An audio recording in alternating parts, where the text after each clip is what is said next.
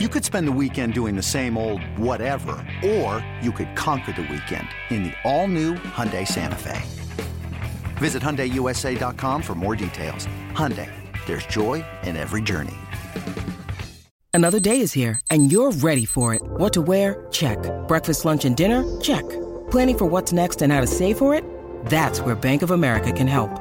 For your financial to-dos, Bank of America has experts ready to help get you closer to your goals. Get started at one of our local financial centers or 24-7 in our mobile banking app. Find a location near you at bankofamerica.com slash talk to us. What would you like the power to do? Mobile banking requires downloading the app and is only available for select devices. Message and data rates may apply. Bank of America and a member FDIC. You love them, you hate them, and you can't stop talking about them. Announcers, analysts, pundits, they're all fair game. It's Sports Media Mayhem with Alex Reimer. Time to let it rip. Hello, everybody, and welcome into another edition of the Sports Media Mayhem podcast. We are coming at you here on this Wednesday, December 28th of 2022, smack down the middle of the, of the holiday season. Hopefully, you all had a nice Christmas, a nice holiday weekend, whatever you celebrate. Hopefully, you've enjoyed it with friends and family. New Year's coming up. Be safe, have fun. You know the drill. And you also know that if you want us, uh, the best way to listen to a new episode of the Sports Media Mayhem podcast each time we put out a new show is to subscribe to the podcast. You can do that via Spotify, Apple, Google. You know the drill by now. Um, yes, this is our last show of 2022. We launched this humble podcast in June. So we've had about a uh, six month run here. It's been a blast. Spoken to some really cool people and I've gotten to opine about one of my favorite things to opine about sports media and everything around it. Hopefully, you all have enjoyed listening as much as I've enjoyed uh, producing these shows for you each and every week. And we're going to close out the show this week. Everybody does it, so I might as well do it. Not going to do media awards, but I am going to tell you my biggest media story, sports media story of the year. I think the biggest media story of the year is Elon Musk taking over Twitter, which we covered extensively last week with Sean Keeley, who's the editorial director of Comeback Media. He wrote the piece, What Will Happen to Sports Media If Twitter Dies? If you have not heard my interview with him or read his article, I encourage you to do so because it's, I think, a nice synopsis, if I dare pat myself on the back of, uh, again, I think the biggest media story of the year. But biggest sports media story of the year coming up in a few moments. That's reason enough to listen to the end of the show, is it not? But we begin with the Patriots still being a complete mess after their performance against the Bengals on Saturday, shut out for the first half, punt on their first six drives, not even crossing midfield on their first six drives. And we've talked about this ad nauseum throughout this season, and especially in recent weeks. But the pile-on is now coming for not just the Patriots and Matt Patricia and Belichick is starting to get it, but Mac Jones, who tripped Eli Apple, Bengals cornerback Eli Apple, um, after a an apparent fumble was scooped up by a Cincinnati linebacker. That play was called back. It was nullified, but Jones's trip was not nullified. The low block on Eli Apple. The NFL has fined uh, Mac Jones for the first time in his career, but there's been a huge pile on. Darius Slay, cornerback for the Eagles, has called out Mac Jones on social media over the last couple of days. Ryan Clark, who now, of course, works as an NFL analyst for ESPN, called Mac Jones the Grayson Allen of the NFL. Grayson Allen, of course, is one of the dirtiest players in the NBA. Now, one might say it's a little ironic for Ryan Clark to be calling somebody else a dirty player, given his proclivity for high and dirty hits during his career. Just ask Wes Welker about that, who he concussed. But that's neither here nor there. The point is, nobody looks good on the 2022 Patriots, and the stink of this moribund offensive attack and disjointed coaching staff, and none of it looks right. As I've said, national broadcasters from Troy Aikman to Jonathan Vilma are piling on New England, and it's continuing to everybody. Mac Jones is not safe. Nobody is safe from the stink that is currently surrounding the Patriots franchise. And as I said, it's open season. Kurt Warner, who already this month has ripped the Patriots offense twice. He said just a couple weeks ago in an interview with the Boston Herald that he would be, quote, bored to death playing QB in New England. Uh, Kurt Warner tweeted out a screenshot Monday, I should say just an image Monday, of some handwritten notes that he took after watching an unnamed team's offense over the weekend. And uh, yeah, you got about two bullet points down before you said, oh, mm-hmm, he's definitely talking about the Patriots here.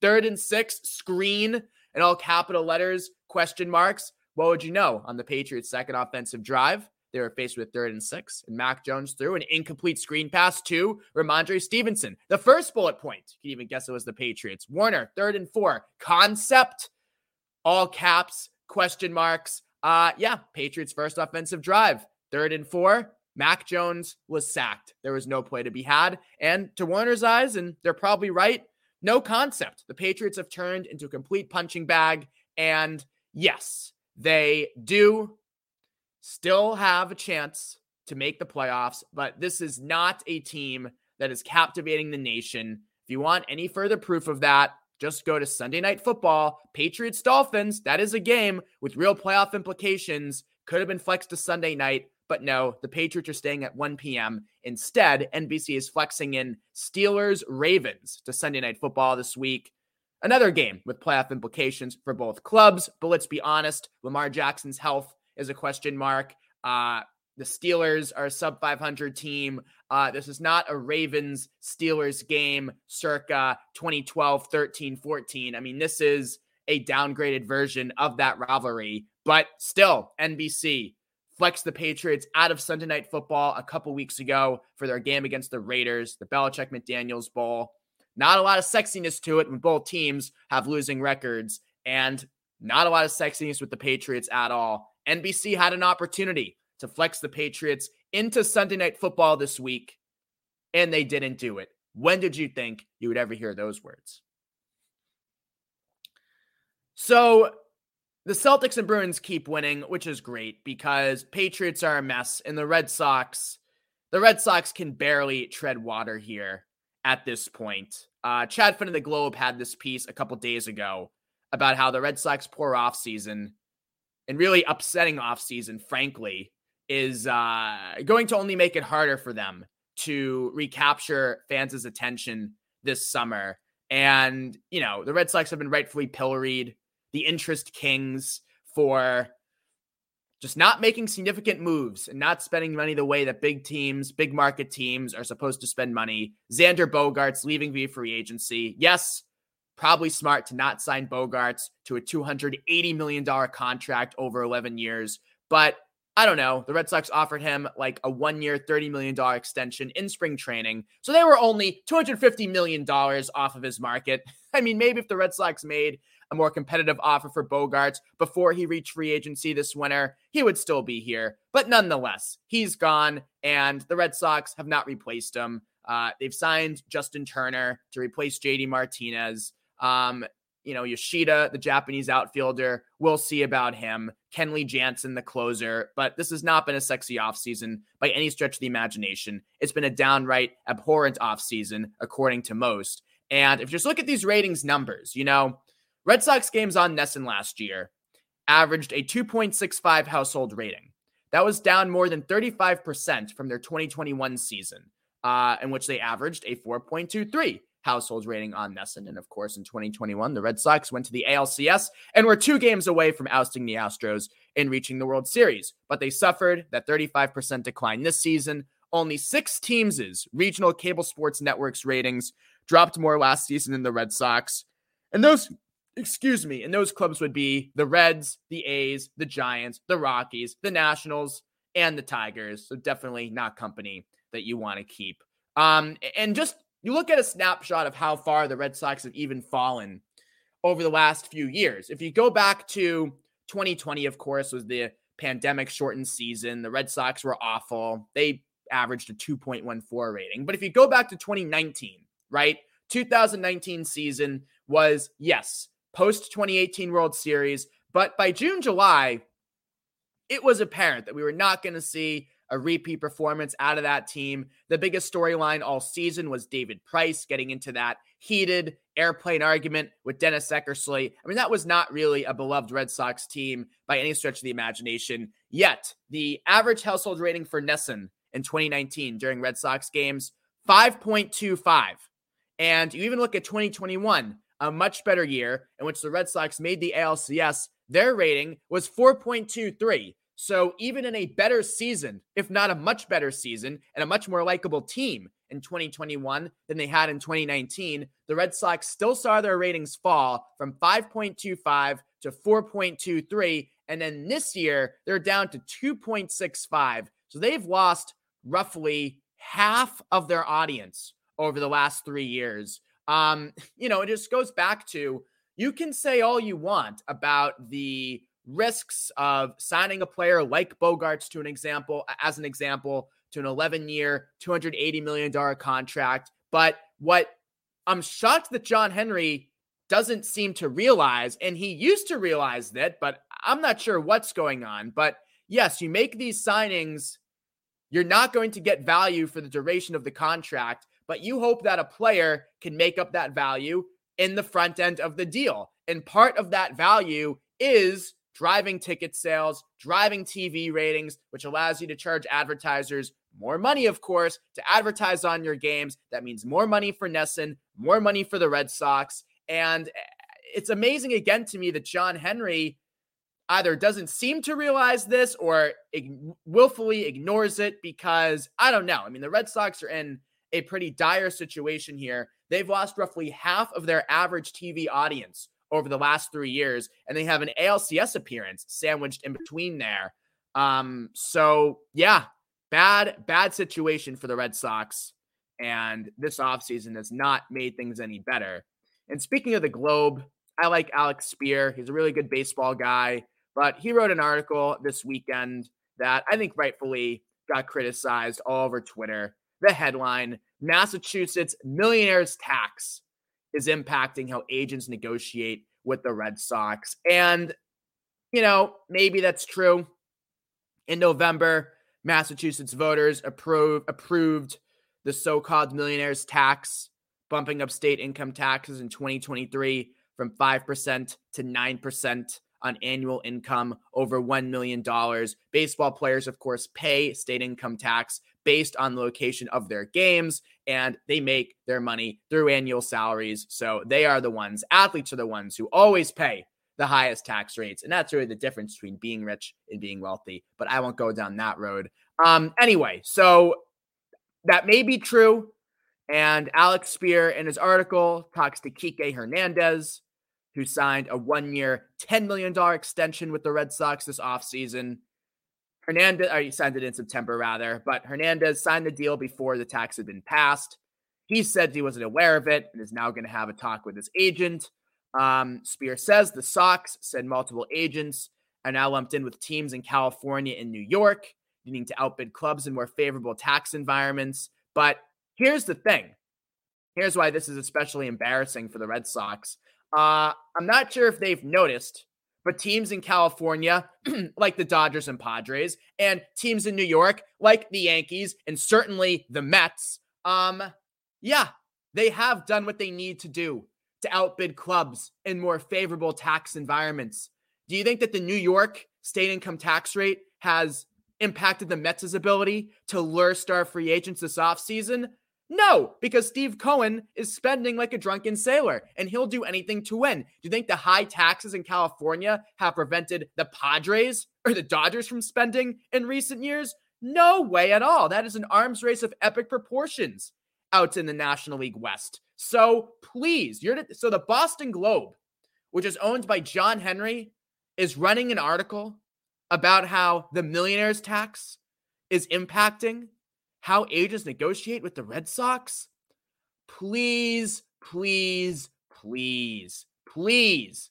Optically, that is just so, so embarrassing. Embarrassing. And as I said, that rightfully got torn apart on Twitter over the weekend, over the nice holiday weekend. And the big storyline over the holiday weekend if there was a I mean there were the NBA of course always owns Christmas Day, but not this year. Nope, this year the NFL took over Christmas Eve on the Saturday, three games Christmas Day on the Sunday, and it ended with Tom Brady another fourth quarter comeback. Bucs Cardinals. Yes, he was able to beat uh Trace McSorley a vintage Brady performance, but it was on Sunday Night Football. I bet you the ratings are huge because the biggest media story of 2022, if there was any doubt, is that the NFL has once again proved that it is king.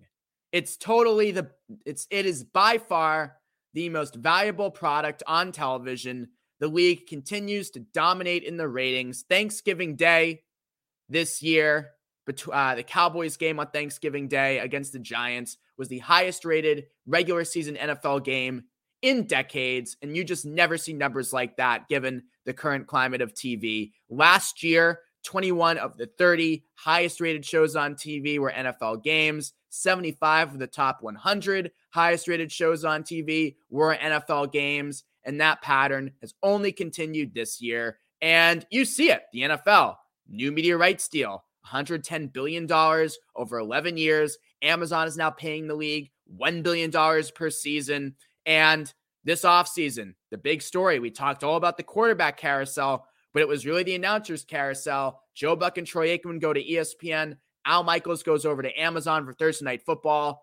All of those guys earning upwards of $10 million annually to call 16, 17, 18 NFL games per season. So it all ties together. The insane money being thrown to NFL announcers, the musical chairs, the ratings. It's it shows no signs of letting down. That's the thing. The NFL is beyond Teflon at this point. I mean, it really is. From surviving scandal after scandal, in this year, the Sean Watson scandal, I mean, can you think of something more gross than that? He's paid at the time the largest contract in NFL history after dozens of women accuse him of sexual misconduct, sexual assault, but the Browns acquire him anyway. He suspended the first, what was it, 11 games of the season. He's back. When he returns, ESPN, NFL Network, the networks, they barely, barely scratched the surface as to why he was suspended. And now the Browns are out of the playoffs. Forgettable season. And everyone's moved on. And no one's really talked about Deshaun Watson. So the NFL continues to survive scandal after scandal. And it continues to thrive in this environment in which everything else on TV, I mean, it's just so amazing that everything else on TV has experienced these severe ratings declines. And the NFL hasn't just kept pace, but in a lot of aspects, the NFL is doing better than ever. And certainly the gap between the NFL and everything else on TV only gets bigger. So, you know, the Occam's razor theory, sometimes the most obvious point is the correct one. That applies here. The NFL is king. And that is our biggest media story of 2022. Uh, and my prediction is for 2023, the NFL is going to add a Black Friday game. Uh, you know, at this point, you know, five years from now, I would expect the NFL season, frankly, to continue into at least President's Day weekend, if not March at this point. They're going to keep at, I mean, they have 17 games now. You know that that's only just laying the groundwork for an even 18 games. And there's no such thing as oversaturation. You add more playoff teams, more primetime games, more games in general doesn't matter. We cannot get enough of the NFL. And hopefully, six months in, you cannot get enough of this little podcast. It's a sports media mayhem. Thank you for listening. As I said at the top of the show, Happy New Year. If you want to get in touch with me, the best way to do that is via Twitter. At AlexReimer1 is my username. That again is at AlexReimer1.